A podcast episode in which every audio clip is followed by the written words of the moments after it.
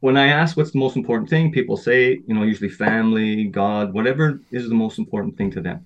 Then I just say, okay, I want you to empty all your air, blow it all out, right? And then hold and don't breathe again.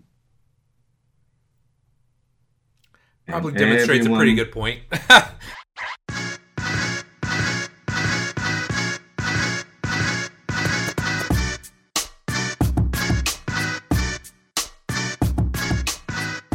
Lots of people are talking about breathing these days, and for good reason.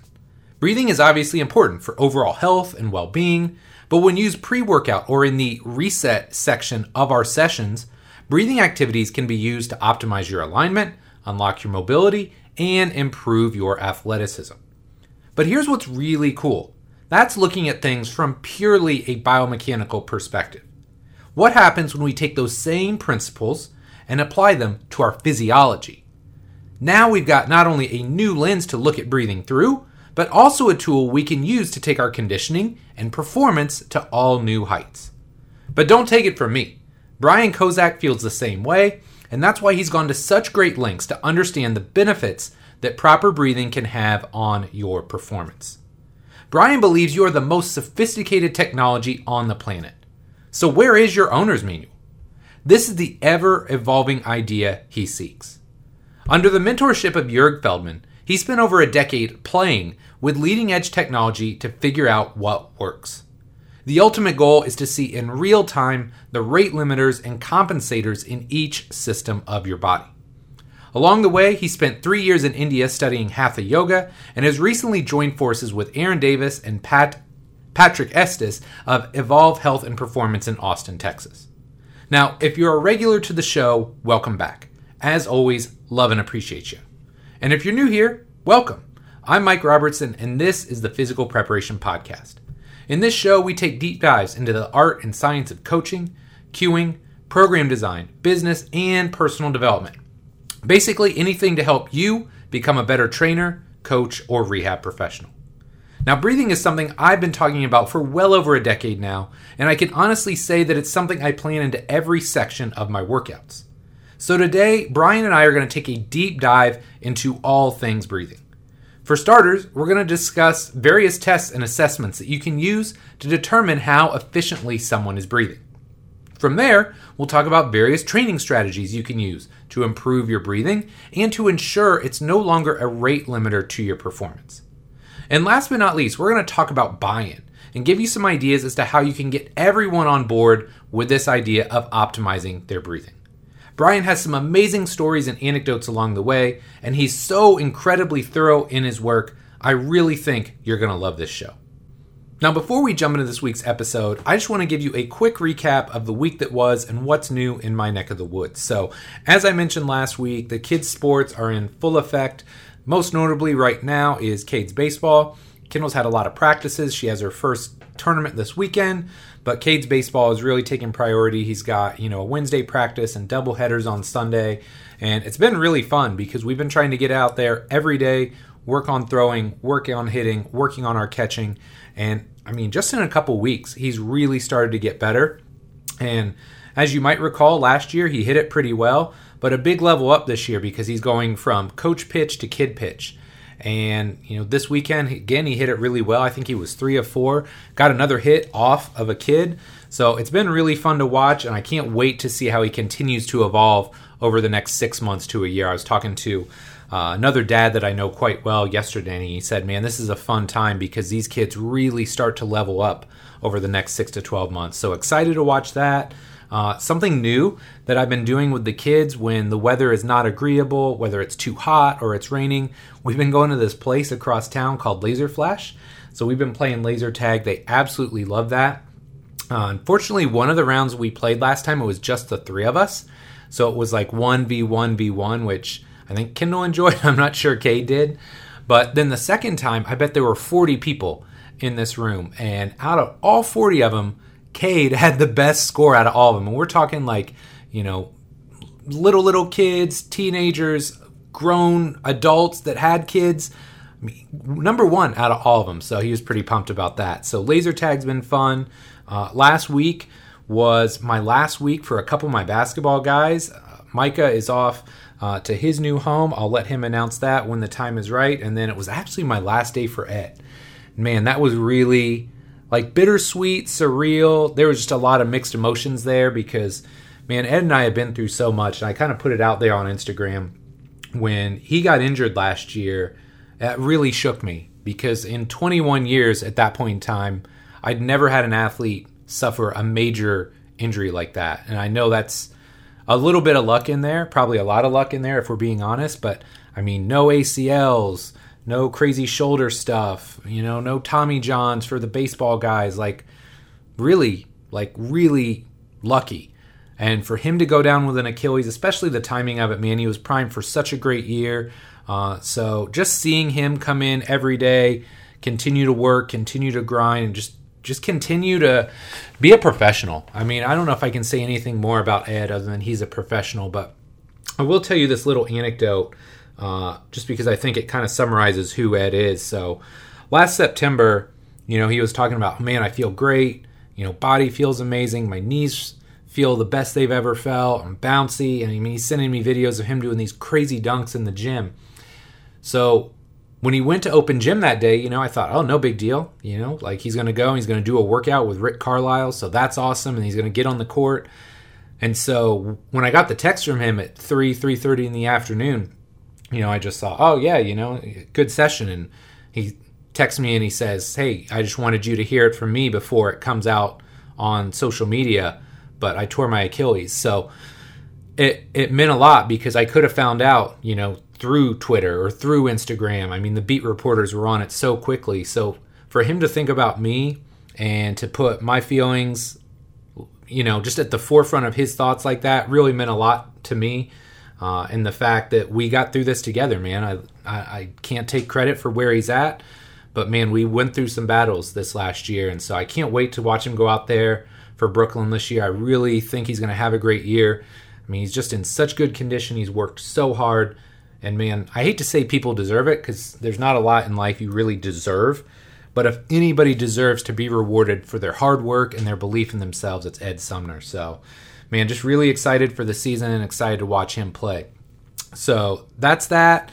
Complete Coach Seminar, if you missed this, is coming up November 4th, 5th, and 6th in West Hartford, Connecticut. I'll make sure I put the link in the show notes if you're interested in attending. I think it's going to be an amazing weekend. And then, yeah, the thing I'm looking forward to, I think, most this upcoming weekend is Kendall's first soccer tournament. So they've been practicing for 3 or 4 weeks now. They see the same girls. They scrimmage the same girls. They haven't had a friendly yet.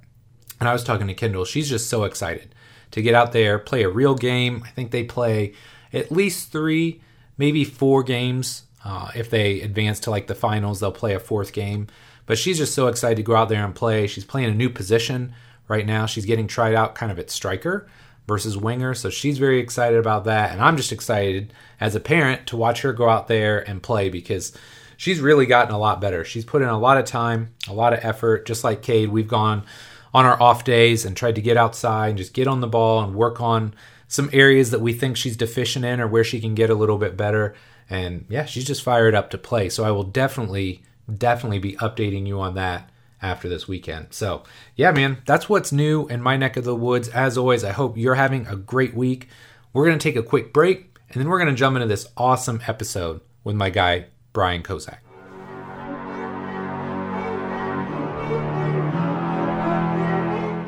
Today's episode of the Physical Preparation Podcast is brought to you by Exerfly. If you're unfamiliar with flywheel training, it's a method of strength training where your athletes generate resistance by using the inertia of a flywheel instead of traditional gravity-based resistance training. By accelerating and then decelerating a disc, your athletes generate resistance at all phases of the movement. This allows for high force training as well as eccentric overloading without the need for crazy heavy weights. I first got interested in flywheel training because I wanted my athletes to be better prepared for sport. Standard free weight training is great for the early preparatory phases, but I wanted something that could improve the rate of force development in both the concentric and eccentric phases of the lift. Most importantly, I wanted to make sure my athletes were prepared for those eccentric forces that they'll encounter in sports. And with their motorized technology, the Exerfly allows you to increase the eccentric phase of the lift from anywhere from 1% up to 80%. The biggest objection I had early on was learning a new piece of tech or equipment. After all, sometimes these things sound great, but really aren't all that functional, or they take forever to figure out. But luckily, if you take the time to watch a few short videos and experiment a little bit, you'll be using the Exerfly like a pro in no time. Setup is quick and easy, and my athletes are absolutely loving it. Last but not least, there are tons of different exercises and variations you can use as well. Whether we're talking squats, hinges, presses, split squats, if you can think of it, chances are you can figure out a way to do it with the Exerfly. The really cool thing is Exerfly is used by numerous teams in the NFL, NBA, over 50% of the English Premier League, and numerous Olympic developmental programs as well. Now, as a small business owner, I normally think, hey, this is way outside of my budget, I can't afford it, because we all know in a small business, every penny counts. But Exerfly has you covered there as well. They offer 36-month interest-free financing, so you can get started ASAP with your training and pay as you go. And when you factor in a 30-day money-back guarantee, 2-year warranty, and free shipping, I really believe this is a solid investment. Look, the bottom line is this. If I don't really love something, I'm not going to promote it on my show. I love my Exerfly, the results I'm getting with it, and I think you will as well. To learn more, head over to exerfly.com so you can start building some savage athletic beasts in your gym. Again, that's exerfly.com. Brian, man, thanks so much for coming on the show here today. Really excited to have you on and chat a little bit.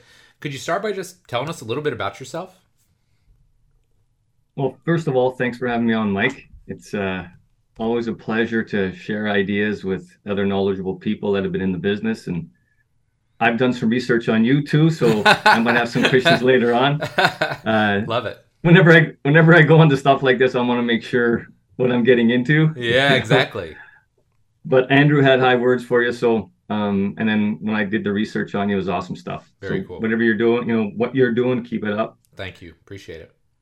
And for the opportunity for me here, I've been in this business, well, I'm 56 years old, so if you can just imagine way back when there wasn't guys like you, it was right. A small house that was turned into a gym in a firefighter's backyard. Yeah. That's where we started lifting. It was power lifters. It was bodybuilding, and we were just searching for stuff. Yeah. And me being one of those kids that couldn't sit still, they probably would have put me on drugs nowadays, but back then was just get outside and work out and do stuff, right? Right. It wasn't an option to take something else, right? Yeah, exactly. Just get out there and do stuff. So I just loved the gym stuff and hung out there, but I made a ton of mistakes. Mm-hmm. Like I was a small guy. My sport back then was hockey. So I was a small guy and I was lifting super heavy. My coordination went out the window, but you learn, right? Right. It kind of messes up your hockey, but I learned. Yep. So from there, then I started taking courses as I started getting higher in school and university and just fell in love with it. So that's kind of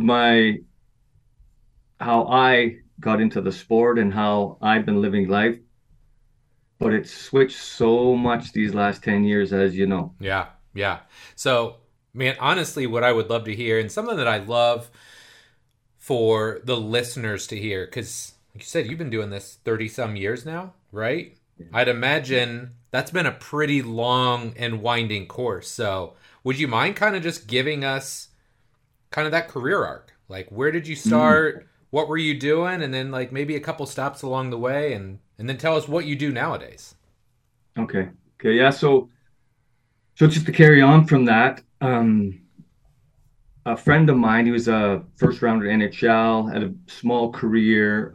Back then, he was a tough guy. I know it's out of the game now pretty much, but back then, each team had a few tough guys and even a few tough lines. The game of hockey was way different back then. It's so beautiful now.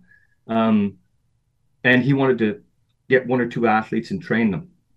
So I've been taking courses, and I was playing university hockey at the time.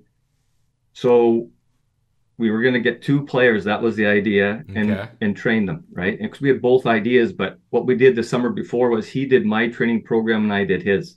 Mm. So that way we could, that's the way it was, right? You got to figure it out what works, what doesn't, and throw it out add stuff, what works, keep it. So then just before that, something happened personal in his life and he couldn't follow through. But we already put the ad out for a couple athletes. We're in a small town, about 16,000 people. 30 kids showed up. Oh my gosh. Yeah. That's crazy. And it was just me. Yeah. It was just me, right? Yeah. No gym. I'm just on a field. Yeah. I was working, like the gym I used, it was way too small, especially for 30 athletes, right? Mm-hmm. But that's how I really got into it. And those athletes, there's a lot of very talented athletes, mostly hockey players, but we had a athlete that ended up being CFL, so football career, yeah. And we had a couple swimmers and a couple soccer players. So those athletes, as they started going out and playing with junior and college teams, they would send back their programs. And I would just dive into my, like I've always been a person that asked a ton of questions, right? Yep. To my father, especially my father, to his annoyance. Back in those days, it'd be just shut up because I said so. You know? Right. So, but Dad, why does the lights go on at a certain time? You know what I mean? It's just like, so I would call these coaches, and finally I got to the Olympic program, and they were using lactate back then, and I'm like, ooh. Okay, we're putting needles in, we're pulling blood. What's this all about, right? Right. And so we were all, and I walked through the first stuff. Like it was a polar heart rate monitor. It was, you know, the day it came, I was just so pumped, right? Mm-hmm. Now I'm going to do the zoning and all these different things. But as I started doing these things, I also got to learn what works with it and questions. What's the limitations of that technology? Mm-hmm. And then comes along the lactate, and then comes along, and well, VO2 was always there, but I just didn't have access to it. Sure. You know, back then it was, you had to go to university, pay a lot of money. Mm-hmm. So, but then when I went to university, we got to use the VO2, which was, you know, so I'm all over those guys with tons of questions. Why are we on a bike? I'm a hockey player. Like, can we do it on the ice? Well, we can't, you know, so there was just tons of stuff, but so cool. Then, I got into coaching. I had 5 things on the list when I was 22 years old. I wrote 5 things I wanted to do in life, and I'm on the 5th one right now. Okay. We'll get to that one after. But so I got into coaching. It was one of those things. The high school was on an in-work strike. So the teachers were still teaching, but they wouldn't do extracurricular sports. So a friend of mine, he was the manager of the high school hockey team. He came to me, he said, "Hey, Cozy, would you mind coaching the high school team?" I'm like, I just started a new job. I got my daughter's 1 year old. You know, I said, if you can't find anyone, I'll talk to a couple ex guys I played some hockey with and see if they'll come out and help. But check all the other guys first. He goes, you are the last guy. So I'm like, yeah, thank you very much. So when I went on the ice and I blew the whistle and they came and looked at me, I went home and told my wife I'm going to coach. That was the second thing on my list. So I was still training the athletes in the summer, but then I got into coaching and went full in. And that got me out to Quesnel, BC, a small little town of all places in the interior. And I met a guy through the president of the hockey team. He says, there's this guy you want to meet. He's just like you. He asks tons of questions. But all these Olympic athletes flying into Quesnel and get trained by this guy. And I'm like, yeah, I definitely want to meet this guy. So I met Jürg Feldmann. Now, I don't know if you know Jürg Feldmann. His son, Andre, is well-known. He's got his PhD. But Jürg is a very unique individual. So I went and seen him. He was the guy that brought blood lactate into North America. If you wanted to buy a lactate analyzer at that time, it was through Fact Canada. That's where you bought them. Okay. Unless you were, you know, in the medical field, obviously, right? But so... and he had different companies bringing equipment to him that he would test and see if it works in the general public or in athletics, you know. So when I met him, I had this book, just a thick book of all the stuff I'd learned up to that time, right? Stuff that worked for me, different programs, different ideas, different questions. And he's like, you don't need that. And he gave me this breathing machine, and he was pulling blood on me and having me do squats and stuff. And I'm breathing on this machine, and I'm like, who can do this? And then he grabs it, puts a changes the breathing set, he starts breathing on it, like I'm hooked. If you can do that, I can learn. I'll take a little longer probably because I'm not that quick, but I'll get it. So with him, it really hit it off well because I'm one of those dogs like in the trenches. If you give me a piece of technology, I'll go train 1,000 people. Right. And we'll figure it out what works and what doesn't. So that's how him and I hit it off. And him and his partner had all this different equipment coming in. So we had different breathing devices. We had a different VO2 equipment, right? We had different heart rate monitors. We were pulling lactate. We tried a couple different lactate analyzers, but there was one that was very efficient. Then we got into where we could actually see, it's called a Physio Flow. We could actually see the heart live. So stroke volume and obviously the heart rate and a bunch of other stuff. So we just went down that path. And he said, when I first met him, you'll be gone in a couple of years. Once you and I play around and figure some ideas out, you'll be gone. And I just said, I ain't leaving you till I know everything you got. Right? That was about 12 years. Yeah. I stayed with him for about 12 years. Wow. And then from that, it was time to get out and do some different things. And I wanted to see what the East was doing. Right. Mm-hmm. So with Jürg, he had about 14 guys from all over the world that we shared ideas, because over East, they could do some different things that we couldn't do. They could be more invasive. So we would meet every once in a while. It was just so much fun over that, just over a decade. And then Moxie came out. So before Moxie was Portemon, just a very expensive device.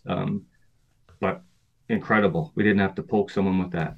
But anyways, with that group, after about 12, 13 years, I said, okay, it's time to go over East. So my wife and I, we went over and we took classical Hatha Yoga teacher training for 6 months. Like my day was 2:30 in the morning. I get up and I didn't go to bed till 11:30 at night at the earliest. Oh my gosh. It was super intense. But we also learned how they look at physiology, how they look at nutrition, how they doing Siddha medicine, these Ayurvedic medicine. So I got to learn all these different things. And then I spent 10 years doing that, learning that stuff so I could put it all together and play. Yeah. And that's where, then I came back and I live in Kenora, Ontario. So it's a northern town above Lake of the Woods. It's a beautiful summer place, but she's cold in the winter. Yeah, I bet. But it's good. If you like snow machining, it's awesome. Ice fishing. But then it was time for me to get out and start sharing this. So there was a couple of guys I met over my travels, because my wife and I, when we got back from India, we bought an RV and we traveled until COVID. We just traveled all North America. Yeah. And stopped at, ex-athletes I've trained and coaches I met and people we met over in India and stuff like that. But there was a couple of guys that I was looking to go into partnership with. I just had to pick which one. And I went down to Austin was the first stop. And Aaron Davis and Patrick Estes. I knew Aaron before he came to a seminar we did on Moxie in Minneapolis with the inventor, and super sharp guy. So I said to him, I went into and met Patrick's partner at that time. I went into the office and I said, I got 2 days. My wife and I are flying back to Canada for Christmas. We have some people we're going to visit in Houston. But if you answer this one question, I'll hang out with you guys for a couple of days and we can share ideas. And he was the only guy besides Jürg that could answer the question at that time that I knew. So I asked him this question and I recorded it. He talked for 45 minutes down to the cellular level. Oh my gosh. Yeah. It was super impressive. And then Patrick jumped in with some different stuff. He doesn't have that type of knowledge, but in other areas with the body and that unreal stuff. So I kind of knew at that moment they were the front runner, but I still went, I flew home that for Christmas, and I came back down and then we hit it off. So now we're partners. I love it. And that's where we are today. I love it, man. I love it. Okay. So sometimes people say things in emails or texts when we're leading up to the show. 'Cause we go back and forth a little bit. I try and get a gauge for what you're interested in or what you want to talk about. And you had a great one. So I want to start with this, okay? So you said to me that breathing is the master controller of all systems.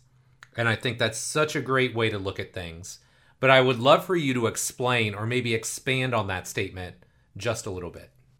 You're going right to the heart off the start. Eh? Yeah, that's right, man. Time with you. That's right. Okay. So I could explain it, right? It's like if I read a book on flying a plane, I will know about it, mm-hmm. right? And I'm very detailed when I read that way. So I'll know about it, but no one will jump in the plane and let me drive it. Right. Let me fly it. Right. Because I don't have the experience on it. So when I teach this, when I teach about breathing, it's one of those things. It's like if I said yoga, people instantly have different ideas of yoga. And the majority of it's not really reality, right? It's not about bending and being in these different positions, not over in East anyways, right? So when I say breathing, right away, people, they already have these ideas, right? Right. Let's just do it this way. You don't have to do this, but normally this is what I would do as an athlete. I'd say, hey, what's the most important thing in your life, right? And you might say family, you know, whatever they say. Some younger, athletes might, like high school or college kids might say my truck or my snow machine, you know what I mean? Right.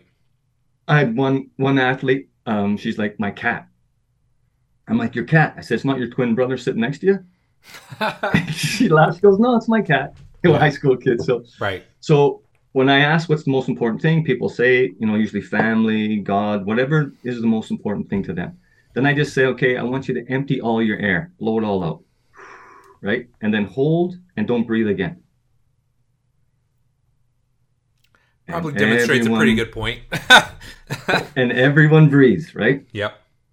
So if you don't breathe, you don't have God, family, your truck, snow machine, or your incredible cat. Right. So breathing's the most important thing in your life. Now, how you breathe affects every system in here. Mm-hmm. Right? For sure. So easily, right from there, I go, okay, let's see how you breathe, right? Put a hand on your chest, put a hand on your belly, not your belly, just below at the bottom of your ribs, right? And I just watch them breathe. Even I might have them walk around a bit or do, quarter squats, because I just want to see because really, if you're an efficient breather, I shouldn't see you breathing. Mm. Right? Or I'll say to them, okay, I got my watch. I'm going to put a minute on there, and we're going to count the breaths, right? I want you to count your own breaths. Most people, I can see it. So say their breathing is 18 breaths per minute. That's like a car revving. Instead of revving at 1,500 RPMs, it's revving at 3,000. Right. Why? Right? They're over-breathing. Mm-hmm. Now, we hear a ton of stuff about oxygen, but we forget that oxygen, I'm making this simple, obviously. It's not this simple, but it works. This works. Yeah. So you have CO2 mm-hmm. and you have oxygen, and they're balanced. There's a range. It's not that they're equal parts. It's just they're, remember the old teeter-totters? Yeah, exactly. Yeah. Okay, so you're on one side, I'm on the other side. We can have some fun pushing up and down. Yep. Right? So the CO2 and the O2 are relatively balanced. You need a certain amount of CO2 for the oxygen to get in the muscles. Right. If you're over breathing, the CO2 is going down and the oxygen is going up. That means if you just think of highways of your delivery system, the delivery system starts to constrict. It's limiting the blood flow down there. Yep. Also low CO2, it's hard for the oxygen to jump off. If it's like a cab picking up oxygen, bringing it down to your muscle, instead of 4 oxygen jumping off, maybe only 1 can jump off. Right. Now that is changing everything. Now your heart has to work harder, but what part of your heart? You know what I mean? Does it the pump side, the heart rate, or do you have the ability to use stroke volume? Right. And there's more things in that. What do your kidneys have to do now? Because that's changed your pH level. Just how your breathing is changing everything. Now, what about your mind? Your mind, it's so the highways up here are so tiny. Yep. Right? Now, what we could do simple is I could have you stand and do some squats. Say you could do 30 squats, no problem, right? And then we just time until your breathing gets back to normal. If we had a device on you, like a heart rate monitor and a Moxie, for example, we could see the the heart rate get back to normal. We could also see with the Moxie, we could see the oxygen level get back to normal and a few other things. But we would know relatively when you're recovered. But let's just go with your breathing, right? It's simple. So you do 30 squats, we time it, and it takes you 90 seconds to get your breathing back to normal. Now you're fully recovered. We have you do it again. But this time when you finish the 30 squats, you hold your breath for a little bit, just 5-6 seconds. Now that 90 seconds goes out to 120. Mm-hmm. Right? Yep. Then we just for fun, we'll do it again. But this time, as you're doing the squats, I want you to breathe off a little more air. So just a little deeper like this. And as soon as you finish the 30 squats, again, you move a little more air. What's happening as you're squatting, you're burning oxygen and your CO2 level's going up. Now there's a range in here. And once it gets to that range, you'll go into survival mentally and physically. It'll shut you down. Yep. But if you can blow that off as the CO2 is going up and you blow it off and you don't reach up here, instead of recovering in 90 seconds or 120, if you hold your breath, you'll recover in, say, 45 or 50 seconds. It's just because you're playing with that CO2, O2 balance. Mm-hmm. Now, if you can blow that off, you're not only recovered quicker, your mental is recovered. Sure. Because if you go into survival, we all know this with athletes, once we push them into survival, you push them super hard, the thinking goes out the door. They start making these mistakes, passing the puck on their backhand up the middle of the ice, you know, whatever sport they're playing, they start making these errors that they normally wouldn't make. So the limitations, and it's super hard to separate both. Mm-hmm. The sure. The mind and the body, the physical and the mental, they're just tied together. Right. One affects the other. Okay. I love that. Now, something else that I know you're passionate about, because you've already mentioned it a handful of times, is assessing this stuff, right? And assessing breathing. Now, it's so funny that you mentioned Hatha Yoga, because I actually did a Hatha Yoga class way back. This was like 1997. Right? It was part of my undergraduate degree. And one of the things I remember in that course, one of our main evaluations was using a spirometer, right? And literally inhale, exhale, and we tracked our breathing over the course of the semester, which I thought was cool. So what kind of assessments can we use for breathing? Because this is stuff I would love to be able to integrate with my athletes, right? I'd love to be able to show objective things like, hey, we're measurably improving here. So what kind of tools or tech do we have available to us to kind of determine how well, or maybe on the flip side, how poorly somebody is breathing? Okay, so there's the technology, and then there's the athlete buy-in. They go together. Absolutely. Right? Okay, so very rarely do I go to the tech first, unless they're already into that, right? Okay. That's how they have some experience. When I mean into that, they have experience in that with another coach or whatever, right? And even though the athletes nowadays, they love numbers. Mm-hmm. You know what I mean? They really love numbers. So, but at first, we just want to make sure they understand like the squat game, right? And then we'll get them to hold. There's a simple way. If you have no technology, you can do. There's a guy, Buteyko. He had some great methods. He's got an actual chart. So, and there's technology you can use with that. But you don't even need that in the sense that you could use one of his breathing techniques. So there's a couple different ones out there. One of them is you inhale fully and then you exhale as slowly as possible. You know, divers have a few of those different techniques. And you track that time of your exhale and see if that increases. You could do certain different types of breath holds. There's a bunch of different things. Always be aware of the breath holds because get a little dizzy. Yeah, you know, sure. So there's a few different techniques that are really good that you can track that way. And the athletes can do it on their own, right? Now, the technology, and when we talk about tech, it's super important. I was listening to a guy this morning talking about it, Yuri Dostal, super smart guy. He was in our group of that 14 people. And he was just talking about knowing the limitations of the technology is as important or even more important, right? Right. So that was the beauty of working with Jürg and now with Aaron and Patrick is we just test stuff, tons of it. We don't say nothing until we at least have 1,000 tests. Oh, wow. And I mean, we got years of testing before we even say something. And we're very comfortable at saying, we don't know. This is what we see. Right. But we don't know. And this is how we can use it for this, but this we don't know. So in that, of testing all these different technologies, for breathing itself, you could use a spirometer. Okay. A spirometer is giving you the lung capacity, not the true lung capacity, but it gives you a number, yep. Right? And you can increase that with training. Then you know you're moving more air, right? You have the ability possibly to move more air because there's coordination involved in that. But it also gives you how much air you move in the first second and then in 6 seconds. And they use that number, divide 1 by 6, and doctors would say you possibly have a limitation. If it's not 80%, it's less in your, so you might have sports-induced asthma or asthma. Okay. There's a limitation to that too, because we have a breathing machine and there's a few out in the market. We're coming to market here with one right away. And with that machine, you can train the speed, the volume. So we put those together. There's your coordination. Right.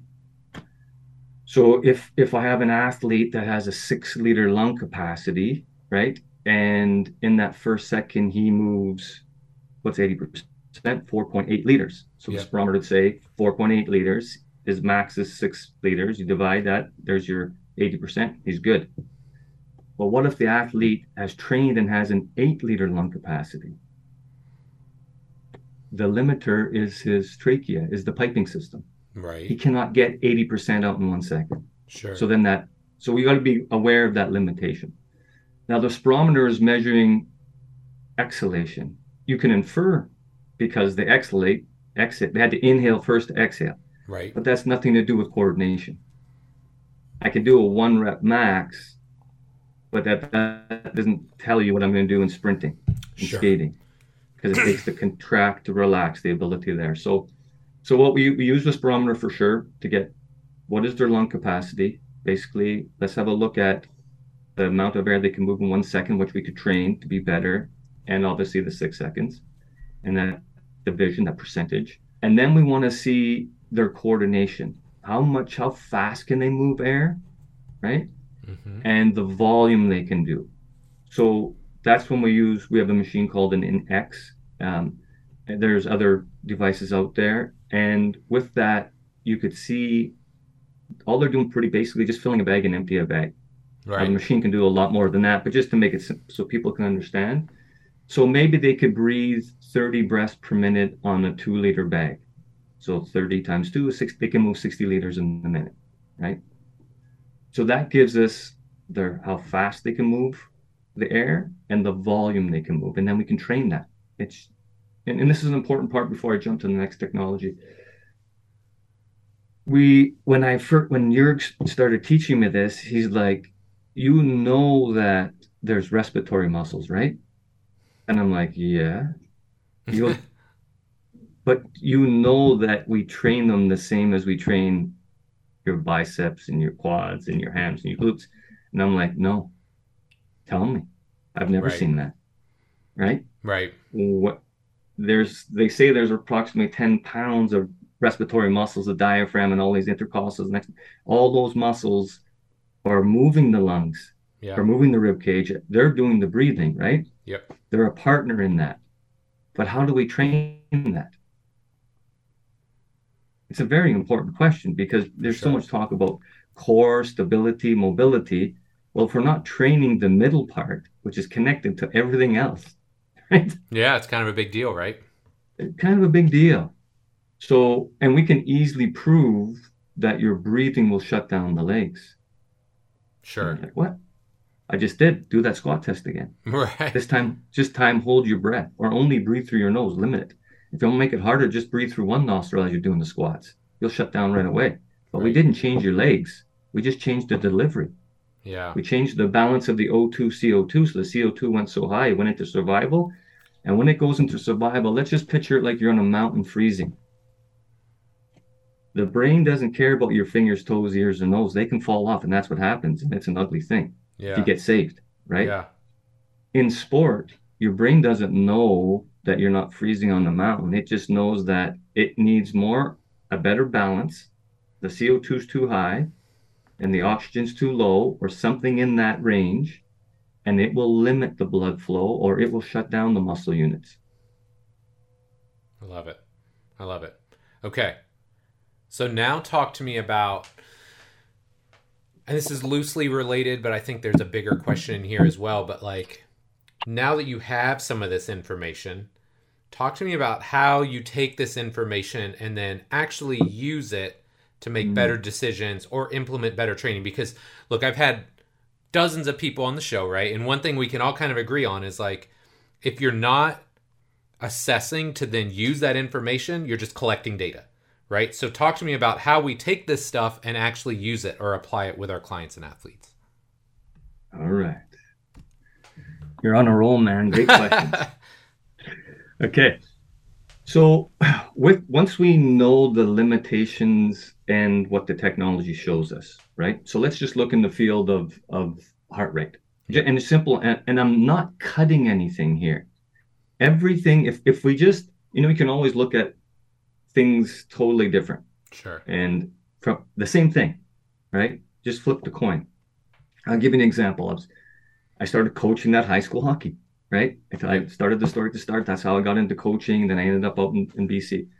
So I go in there, we practice, we're getting ready. We're going to play exhibition game against Fort Frances. It's a town 2.5 hours away from here. So it's exhibition. I walk into the dressing room before the game and I look and the kids are like, I'm like, what's going on? Like they're high school. They should be chatting, and right. Having fun. And we're gonna play hockey, your favorite sport. Right. And their heads are down, and I'm like, hey, what's going on? There's something up. Did I miss something? And they're like, well, we're playing Fort Frances now. And I'm like, and? Well, they spank us all the time, 7-1, 8-2. I said, they didn't when I played. What happened? That town's half the size we are. Right. What happened before when I left that now you guys are? And I said, you guys are already beat. Like, let's don't waste our energy and time here. Let's save our money for the referees. Let's go have some pizza. Right. You know what I mean? Because you're already beat. Right. And they're like, come on, Coles. And I said, okay, we had this one kid super strong. I said, put your arms up. Puts his arms up. I said, resist when I say resist. So I could hardly pull him down. And he's turning 17. Yeah, he was big, strong kid. Yeah. Yeah. So I finally get his arms down. I said, that's an 8 out of 10. He goes, oh, I can do better. I said, okay, so 8.5 out of 10. I said, now close your eyes and think about someone you hate. He goes, I don't hate anyone. I said, oh, you're right. Back in my day, it was hate. Now it's called dislike. Yeah. So what do you dislike? Picture him. Picture that person. Use your senses, feel it. I go, you got it? He goes, yeah. I take two fingers and I pull his arms down. And he's like, what did you just do to me? And I said, you did it. You already beat yourself. Yep. As soon as you think of something negative like that and really feel it, you're instantly weak. Okay. I like that. Yeah, I like that. Okay, so now when we look at that, when I'm going to explain stuff about technology, I'm using the experience I've gained and through people that I've met, just like everyone else does, right? And if we look at it, instead of I'm cutting something down, I'm scaffolding, and we're all on the same team. Yep. If we're on the same team, we're always looking for what works. If something doesn't work, that's okay. It's just the technology wasn't invented to see what we can see now. Right. We're looking... You know what I mean? It's like when I was teaching school, I said, I'm no smarter than you kids. You asked me about an engine. I have no idea, right? But someone here knows about car engines or snow machine, and someone knows English way better than I do. I have trouble speaking it, right? Mm-hmm. And someone knows math better than I do, but I know sports, and I know the mind. So in Toronto, Canada, It's just I'm standing on the top of the CN tower. You're at the bottom. You can only see a certain distance. That's called experience. Doesn't mean I'm smarter. Right. Just in this area, I have more experience. So with this, we're just scaffold. And if we're on the same team, what doesn't work, we just toss out. We make sure it doesn't work, but we're adding to our knowledge. That's the beauty of it. Yep. So when we look at heart rate, a heart rate monitor, and I have one, the heart rate monitor tells me the heart rate. It doesn't tell me the stroke volume. Every pump on the heart, there's a volume. Yep. Right? Yeah. If I have a smaller heart, a bigger heart, an endurance athlete has a way bigger heart. A sure. hockey player has a smaller one and it's thicker because it's yeah. a pressure pump, yeah. right? So without the stroke volume, I don't know. It'll help me in certain things. But now if I take that heart rate monitor and I put it with a NIRS device, like a Moxie, mm-hmm. the NIRS device has blood volume, THV. Just simple. So if I was biking or jogging at a steady state, my heart rate was steady, 80 beats per minute, and the blood volume on the Moxie went up. My stroke volume went up. Yeah. Now I know. Now I have two. If I have a Physio Flow, I can see it all, but those are very expensive and they're a little sure. tricky to use. Sure. This is a simple method we could use with athletes. Breathing. There's the VO2 Master now. It's a small one. The Panoli with a little pack sack in the back. We used to have the KB42. It was a bigger thing. And even now the Bioharness, this is one of the things I really use because there's nothing on the mouth. So the limitation of the VO2 devices, it's covering your mouth. Yes. You skate down the ice or run down the track with a thing over your mouth. It's a limitation in itself. Absolutely. It's changing the CO2 right away, O2 balance. But we can get some very good information off it, right? Mm-hmm. Now, the Bioharness is going off our rib cage. So when you take hitting into it, we lose that data. Now, what do I want out of the breathing? I want to know how fast they're breathing and the volume, just like the heart rate. Yeah. If a person breathes too fast, like this, remember that the piping system? Mm-hmm. It starts limiting because there's dead space in here. Just like a garden hose, the water's sitting in the... When you finish turning off the garden hose, there's still water in there. Yes. Same here. There's still air here. If I breathe too fast and I'm not moving much air, I'm limited. This has to minus off the volume that's getting in here. If I'm breathing too fast, I'm limiting more and more because of this volume. Yep. If I can breathe bigger, I get more oxygen in. I balance that CO2, O2 better. So the device I need for breathing has to give me that.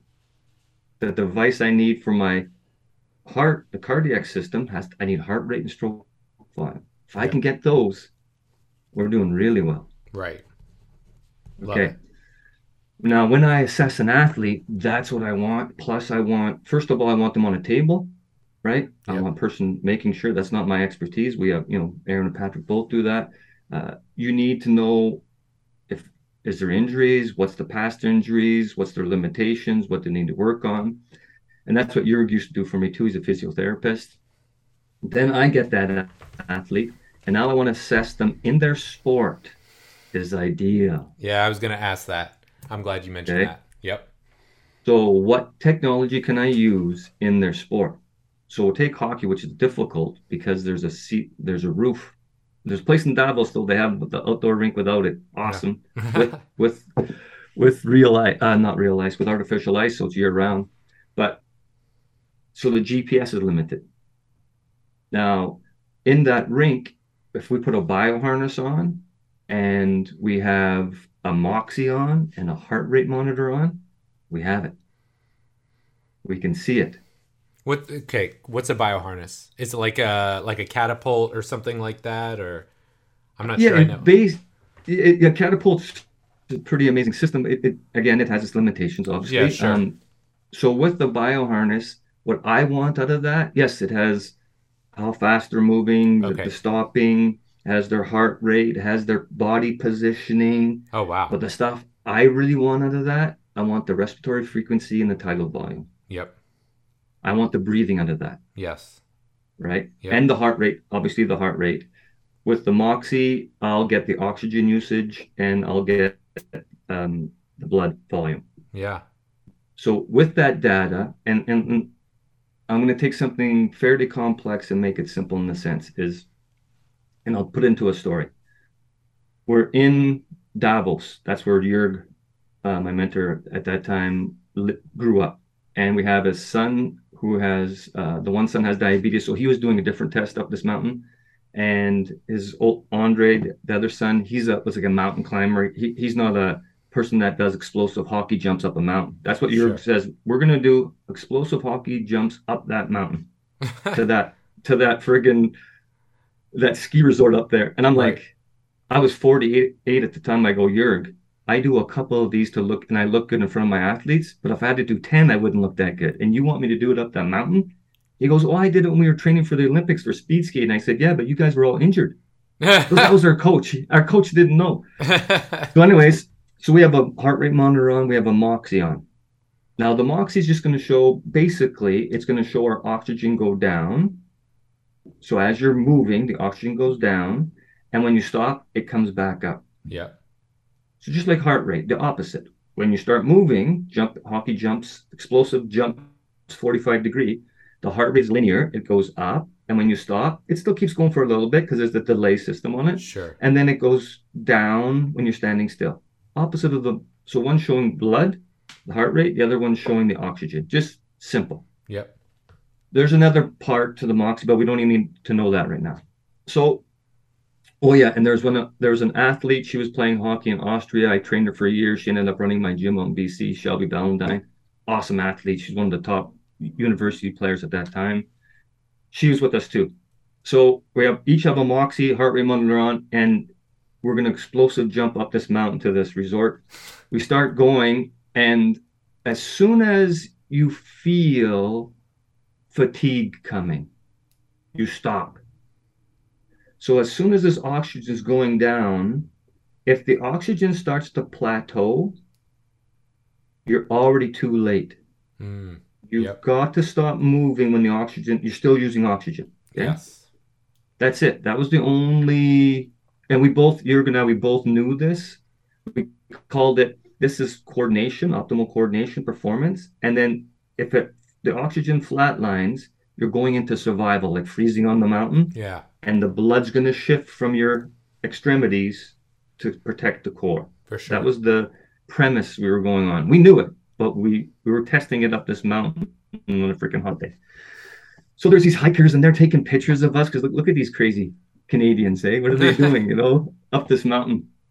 So I made sure I always stopped before, because we've been training with this for a couple years now. So, so I always stopped before the oxygen plateaued, let it recover fully, my breathing recover, and then I do it again. I got up to the resort, and it didn't make sense in my head. I go, I was just doing anaerobic all the way up that mountain. I should have fell apart way earlier, especially being 48 years old and never training that. Right. You know what I mean? For a long time, I haven't trained that. It didn't make sense. So I kept on going up to steeper incline past the resort. And then I turned around and came back down. The rest of the group came up, and then we sat there and we were eating and we started chatting. I said, what happened? Well, Andre, the older son, the mountain climber, he never has done explosive jump, so his muscles shut down right away. He doesn't have that ability. Shelby Ballendine, the hockey athlete, she does those all the time. But what happened with her is she wanted to stay with me. She didn't want this old man beating her up this mountain. So her oxygen would go down and it would start to plateau. And then she would go into survival, and then the brain shut everything down and she fell apart. Yeah.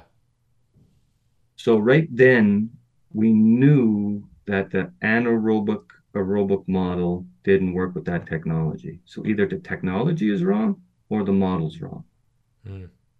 So when I'm jumping, why is the oxygen going down? That doesn't make sense in the anaerobic aerobic model. True. So we had some questions. We already knew this, but we never tested it to that extreme. So from that... And now it took me a long time to walk down the mountain, and I couldn't walk for 7 days because I wasn't used to it. Right. But we also knew that oxygen's a primary fuel source right from the beginning. And we had to redesign and get into the trenches and test this.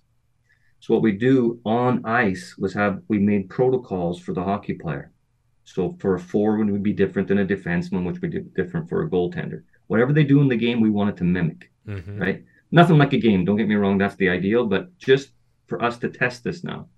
So for a forward, it was skate, you know, blue line to blue line, stops and starts. A D-man would go forward to backwards. We would see the oxygen going down, and around 17 seconds plus or minus 3, they all would go into survival. And as a coach's eye, I would see them come out of that hockey stance. See, a good coach will see that, no problem. Yeah, sure. What you don't see is when are they recovered? Now, the oxygen would come back up. The blood volume would come back up. The heart rate would come back down. They're still not recovered till the breathing's recovered. If we push them before that, they would fall apart. If we let everything recover, they would do more sets. Now we started getting all this data. Now, how long did it take an athlete to recover? 90 seconds? Could we change that 90 seconds recovery? Because 90 seconds is too long if you're double shifting in hockey. Right. Well, how do we get that 90 seconds down to 45? It's their breathing. So then we have the breathing device, like the NX we're going to come up with here, and we train their breathing. So if they could move 150 liters of air in a minute, what if we could make that 300 liters of air in a minute? They could blow double the air. Would that take the 90 seconds recovery down to 45 seconds? That's logical. Sure. What do you think? What do you think? I mean, it sounds great. I don't know if it worked, but... Well, I know it works. Otherwise, what would be on your shoulders? Yeah, it's true. That's true. So it shifted it down. So we knew that idea of how the oxygen works and the ability to blow off that CO2 and get you back in the safety range, they go hand in hand.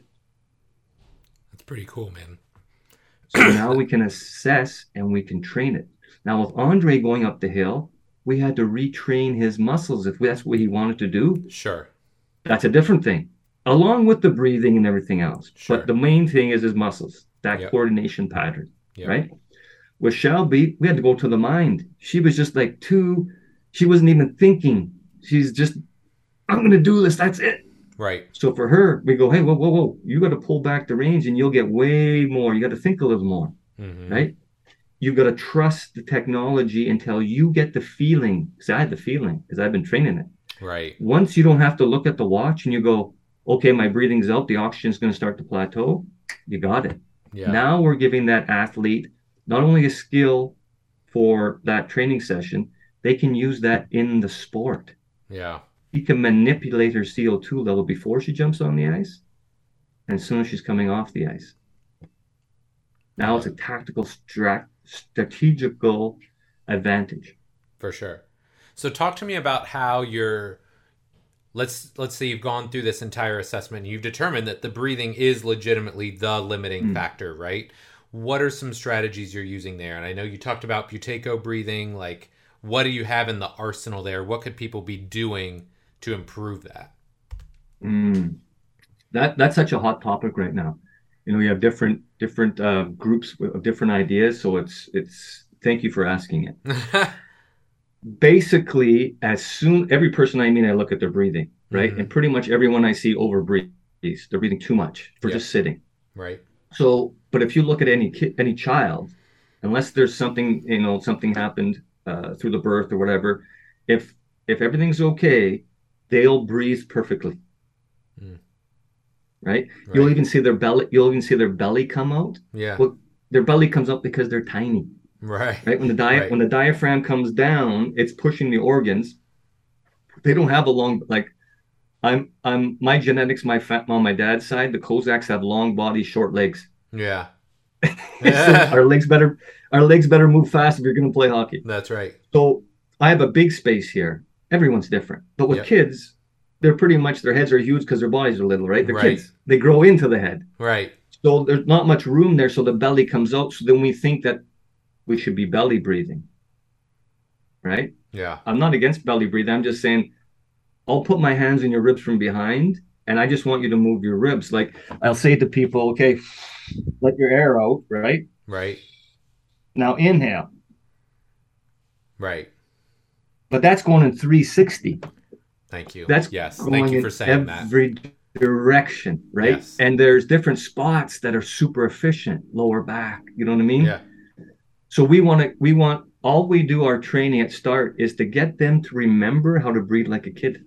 Yeah. Because they all breathe perfectly. So it's in there. Yeah. We just have to remember them. That's why guys like Carl Stahl, super interesting guy, figured it out. He's got a simple technique, right? That will help you remember how to breathe. Buteyko has some great techniques. And there's other different yogas and different breathing practices that have great techniques. We just have to be careful. Always there's a limitation.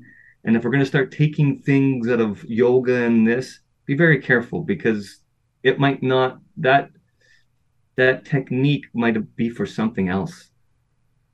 Right? Right. So with us, it's super simple. First, get on the table, let our guys realign if there's anything out. And then we just get them, we play some games to get them to remind how to breathe. Yeah. Okay. And then from there, do we start using technology? Okay. Love it. Okay. So I don't know about you, but I have had the random client or athlete over the years when I'll say something along the lines of breathing is important, or we're going to assess your breathing, and you cue the eye roll, right? Oh, I've been breathing for X amount of years. I'm probably fine. At which point I try and educate them on, hey, just because you're alive doesn't mean you are breathing at optimal capacity or optimal function.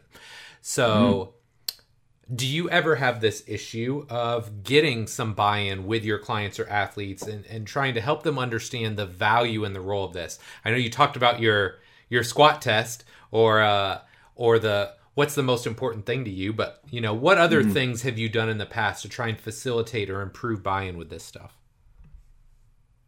Yeah, you know, there's just a diverse group of athletes, and I have worked with so many different fields, right? Yeah, you're exactly right. You're going to get the eye rolls and different things like that. I'll give you an extreme case, and I'll work my way backwards. Okay. So when I would go in with junior teams, like junior hockey teams, but any sport like volleyball, whatever, especially that hockey mentality, I'd go in and I'm starting to talk and I'm, what's the most important thing in your life? You know, they make jokes and different things. And you can just see there's 4 or 5 guys, just like you said, they're not buying it. Yeah. Right. I say, so then I'll go, okay, let's just try this for fun. I just want to see your so-called core strength. It's not what I'm looking at, but I tell them that because they know those words. Right. Right. So I say everyone in a plank position like me, and I'll just be in a plank position. And I'm talking the whole time, right?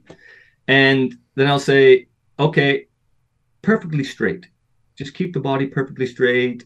And I'll ask the assistant coach, whoever's around, right? Say, just check everyone. We want no butts, glutes in the air, nothing. You know what I mean? Just perfectly straight. That's it. Now go halfway down. So the elbows are at 90. And just hold there for a while. And then all the way up. And then down to 1 inch off the ground. 1 inch is this. Yeah. This is 1 inch, right? Yeah. 1 inch off the ground. In Canada, we have to say centimeters, 2.5, right? So, and then all the way back up. And I just keep doing that. Then I'll go halfway down, 1 inch down, all the way up. Halfway down, 1 inch down, halfway up, 1 inch down, all the way up. And I just keep on doing it until they all fall down. And then I'm still up and I'm like, hey, what's the problem? Like, I'm 56 years old. Core is super important. You guys have been telling me about that. We had a discussion already because I made sure we had talked about it, right? Right. And I'll say, what's the problem here? And they're like, I don't know, man. You must do core all the time. I said, I don't do it at all. I breathe on a machine. Right? I'm training not just core. I'm training stability, mobility. Yeah. Right? If I blow up a balloon right now, fully blow it up, which I'll do, I'll have it there with them. I'll say, push it together. Not one guy can get his hands together.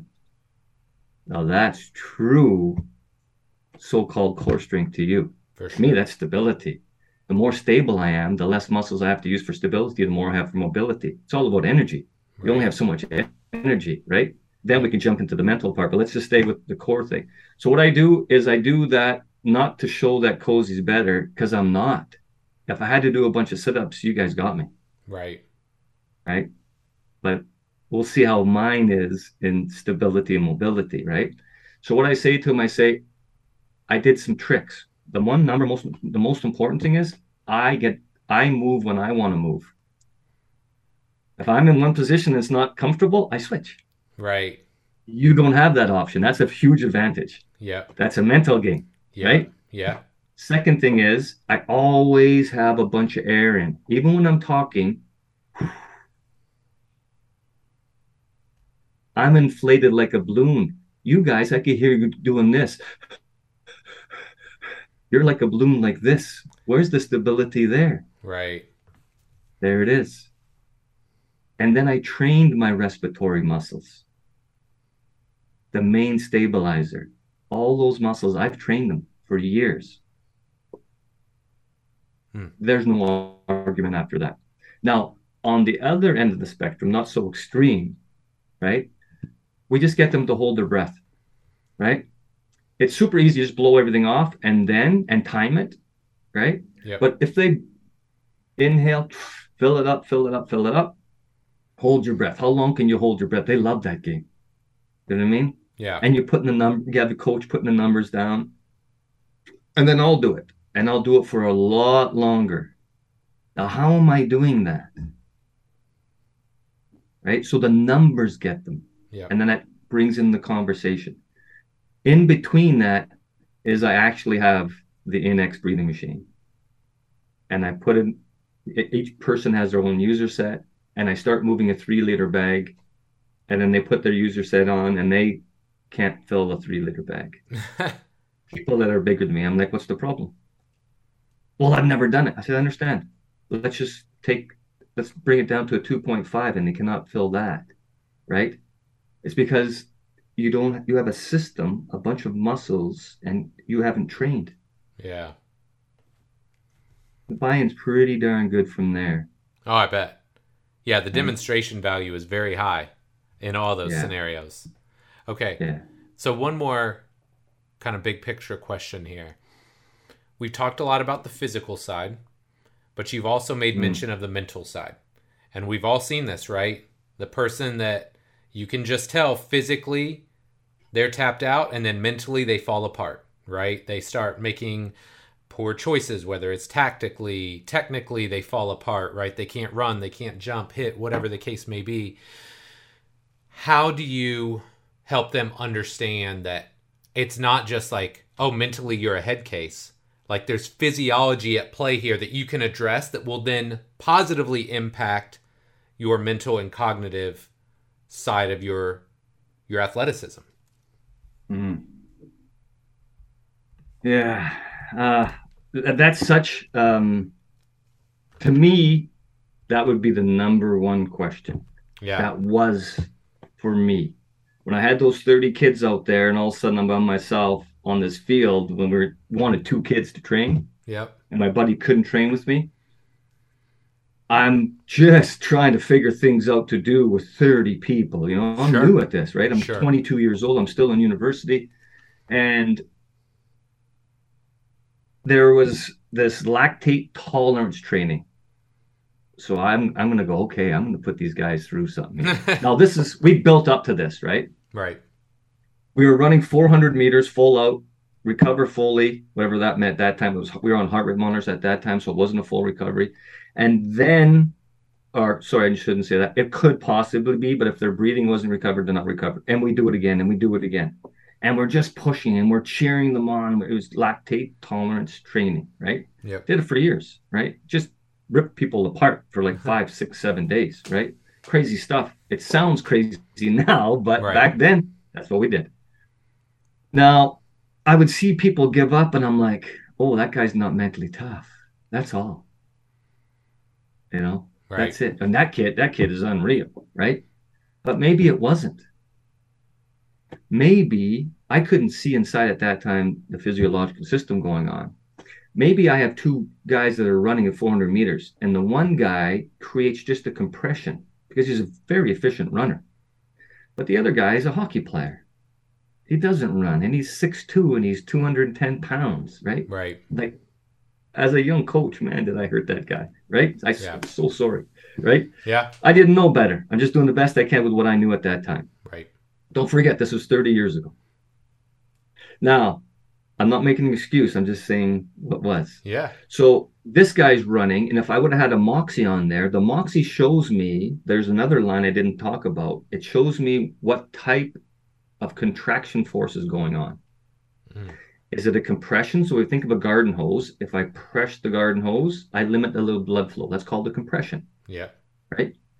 If I press harder and put my foot down, I close the return off. So water's coming in the garden hose, but it's not going out. And if it's a flexible garden hose, like my RV has, it starts ballooning up.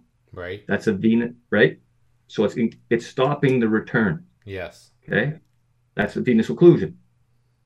Now, if I put 2 feet down, I stop the inflow and the outflow. That's an arterial occlusion. You hear about BFR, blood flow restriction training. Get real strong when you create an arterial occlusion, but you need a lot of time for recovery.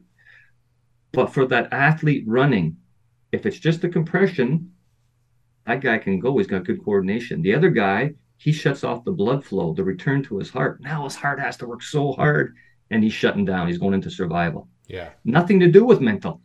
Right. It's all to do with the physiology of what that technique and the coordination, a bunch of other things in there. Yeah. So I didn't know that stuff, right? But I knew that some of those kids that were falling apart, they're super mentally tough. Yeah. I've watched them, over years of playing their sport. So it didn't make sense, and we couldn't real test it, right? It took years of me working with different people and going over to India and working with these different stuff, because I had to find simple ways that we can figure this out and get the buy-in at the same time. So this is how I start. I say, close your eyes. Close your eyes and don't think a thought. And as soon as you think a thought, open your eyes. Now here's a cavité emptor. Be aware. If you're thinking you're not thinking a thought, that's thinking. You have to open your eyes. Right? Yeah. Now, if you don't open your eyes in 5-6 seconds, I'll never play golf with you for money. Right. Because you're cheating already. Yeah. Right? Yeah. No one that I know lasts longer than that. Right? Unless you're trained in a certain way. Now, so they're sitting there and they open their eyes. I go, okay. Now tell your hand to sit still. Put it on the table. Is it moving? They're like, no. What if my hand was doing this? I wouldn't be your coach anymore, right? No, they say, no, I'm not. But why is your mind doing that? You can't not think. Or if I say, don't think about monkeys, that's all you think about through the rest of the day. Right. So the mind is out of control. There's unconscious thoughts. Just to make it simple. Once they realize that the mind is out of control, can we train it? Absolutely. Yeah, for sure. Now, we cannot force the mind. There's no brakes on the mind. There's only gas pedals. So if I try to force it, I'm not thinking about this. That's all I'll think about. But don't believe me. Just go try and do what I said. Yeah. Play the game. Have some fun with it. Don't get tense playing it. Have some fun like you're a kid. Yeah. Once you understand, then we need a technique, a skill to work on, just like stick handling, just like shooting, right? Just like dribbling. A soccer ball. We need a skill so we can practice. So the skill is very simply. Can you hear the lawnmower outside right now? Not right now. Okay, no. So that means that these Apple iPod or these headphones are dying like that. Yeah, that's awesome. I can hear that outside, the lawnmower. I can hear some people talking downstairs. Like my father-in-law, I'm at my father-in-law's house. I can hear his TV because his hearing aids aren't that good. He's got it cranked up. You know what I mean? I can hear all those things. If I pay attention to them, I'm not very good at my sport, am I? Right, yeah. When I'm in my sport, I can hear the external noises. I can hear the crowd. I can hear the coach yelling, Cozy, dump the puck in before you make a mistake. I can hear all that stuff, right? But I don't pay attention to it because I'm paying attention to where the puck is, who's on the ice. I'm using my central vision to my peripheral vision. I'm in the zone, in the flow, whatever the new word is about that, right? I'm there. I can hear the external, and I'm watching and seeing everything, and I'm thinking consciously about the options that present themselves. My mind is not thinking about my dog that died 2 years ago or the lawnmower or anything else. That's in the zone. Well, let's train that. Right. So when you're sitting here, simply close your eyes. When a thought comes up, you just shift your attention back to your breathing. How am I breathing? If it changes, it changes. Doesn't matter. If it doesn't change, doesn't matter. Then I hear the external noises. I'll start to label them. Lawnmower, father-in-law, wife, right? Then I go shift my attention back to my breathing. Then the external noises settle down and I'm in the zone. Yeah. The external noises, let me ask you this question. The external noises you're hearing right now, if you could hear something in your house right now, where do you experience that noise? Yeah. Have to. It goes through your ears. What you see me. If I was in front of you, I'd go, where am I? You go, close your, wow, you're right there. Right. I go, yes, but you experienced me this small. It's inverted. You know the whole story, right? Yeah. Then your brain goes, okay, he's 5'10", got big ears and a nose. He better be careful in the windstorm. He might turn his head and crank it, right? Whatever your mind thinks of. But you experience it in here. So the outside noise, the next level of the training is the outside noise is the same as the internal unconscious thoughts. They're just noise. Right. They're not helping me at all. I just need to hear it in case there's something going on. Like the coach says, power play. You know what I mean? Yeah. I got it. I know we got an extra guy jumping on the ice, right? Now we got an advantage. Now we're going to have a different strategy. That's all I need to know. And the rest is I'm on the game. Yeah. Well, why isn't that all the time? Because no one give us a manual to train this. Yeah. But there's the first skill, and then we can layer that. And there's other different layers of that. But it's a simple skill the kids do. So when they come into my gym, they'll come in. I got the tunes cranking. Well, first I'll ask, is anyone on your team is the music guy? Oh, yeah, this guy is cool. Okay, put your music on. I get them. And I start playing this super hard juggling game. It's a partner game, you and I, because I want to see how they think. Do they cut the other guy down? Do they blame him? Do they make excuses? Do they whine? Do they complain? Or even worse, do they cut themselves down? Right. And then I stop the music and I go, look at your shoes over there. They're in a pile. And they're like, yeah. I said, okay, look at my shoes. They're sitting perfect against the wall. Now I'll put my shoes on, I'll flick them. And I'll say, it's a game. I want to flick them to the tips against the wall side by side. If I don't, I go over and put them that way. And they're like, yeah. And I'm like, it's a skill for my attention level. Plus, it's a safety feature by the door. For sure. But it's a skill. It's something I can sharpen my attention. Have you ever played against someone in sport and they look at you and your hair goes up? Yeah. That's trained. That's a trained skill. Once you get that attention level to a certain level, you can put it on your breathing. You can hear the noise. We're just helping the same game. It's a breath attention. How you think is how you breathe, and how you breathe is how you think. And they're like, what are you talking about? We just played this game, and I just heard a bunch of complaining, whining, excuses, blaming, and even cutting yourself down. I can't do this. This is too hard.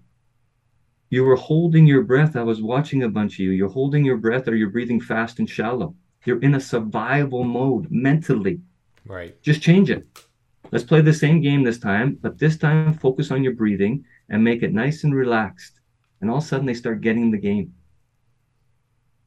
And now the buy-in's there. They understand the mental is the most important thing. Mm-hmm. It goes with the physical. We cannot separate it.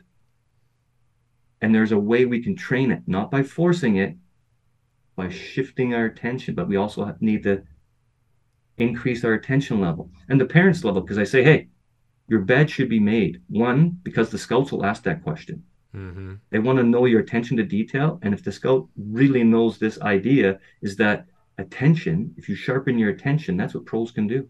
Yes. Yep. Love it, man. Okay.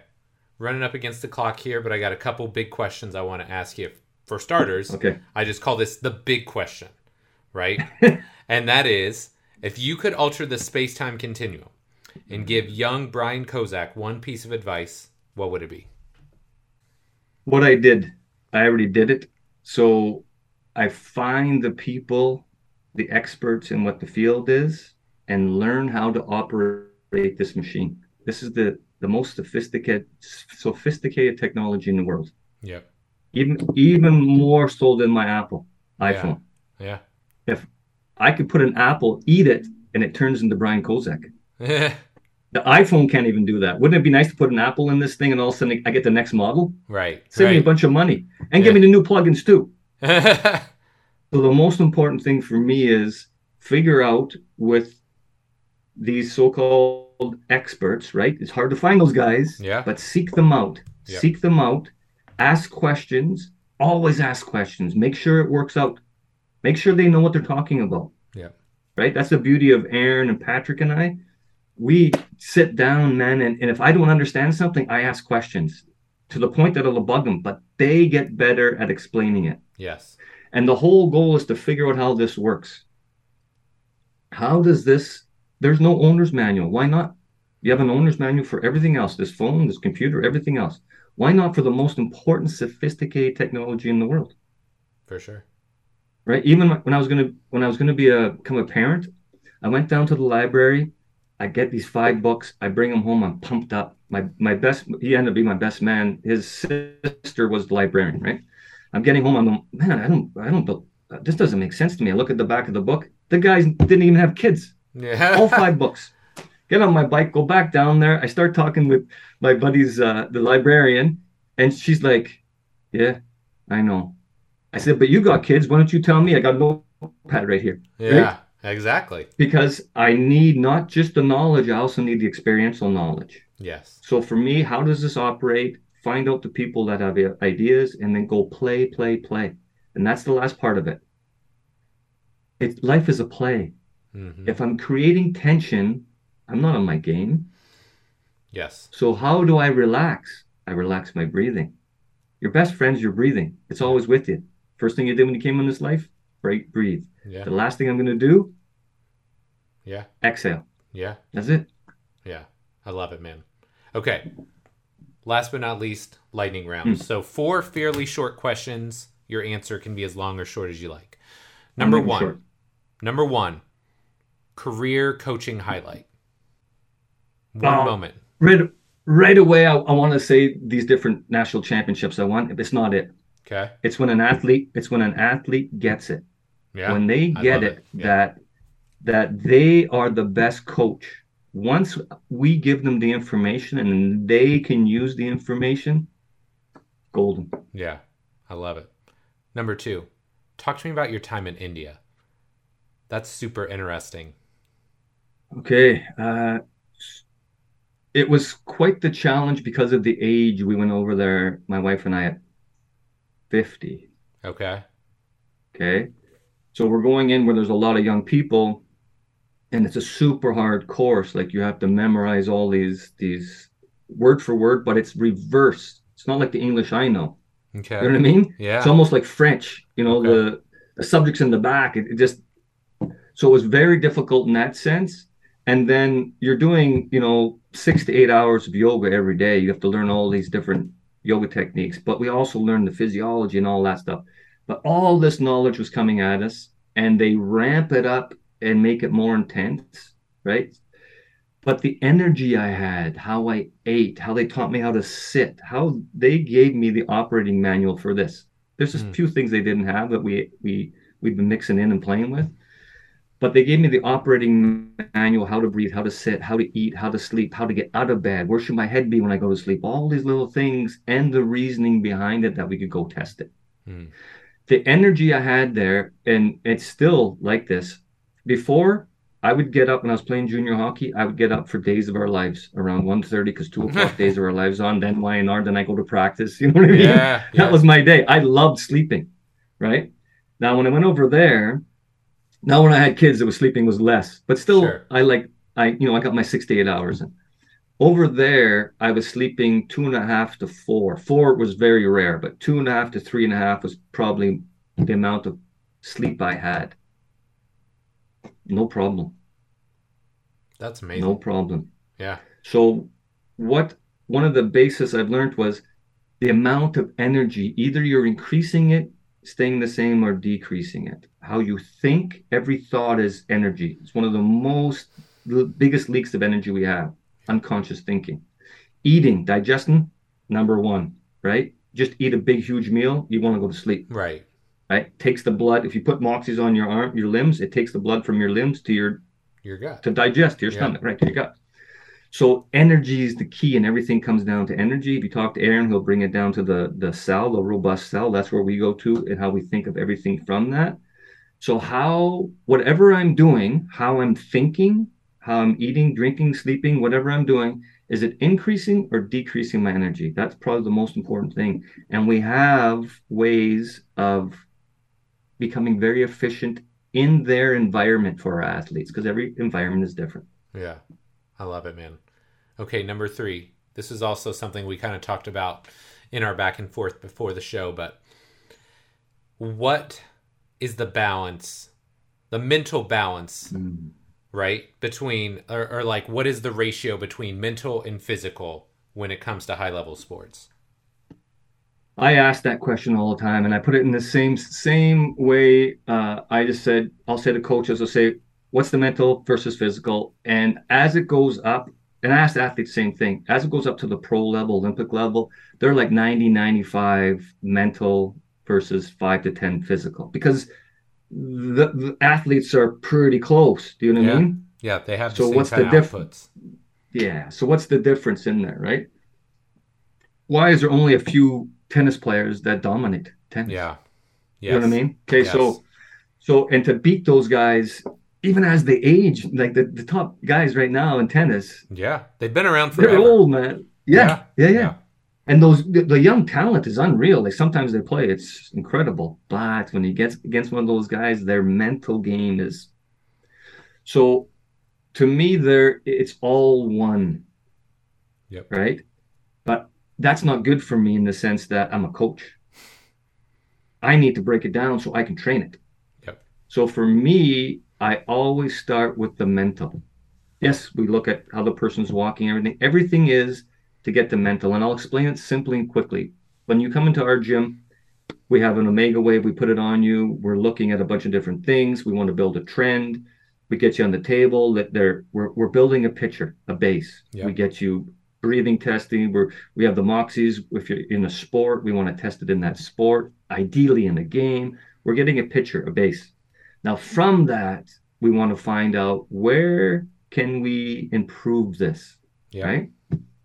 Now, say it's not an athlete, because we have people that come in, they're not athletes, they're successful in their business, and they just want a better quality of life.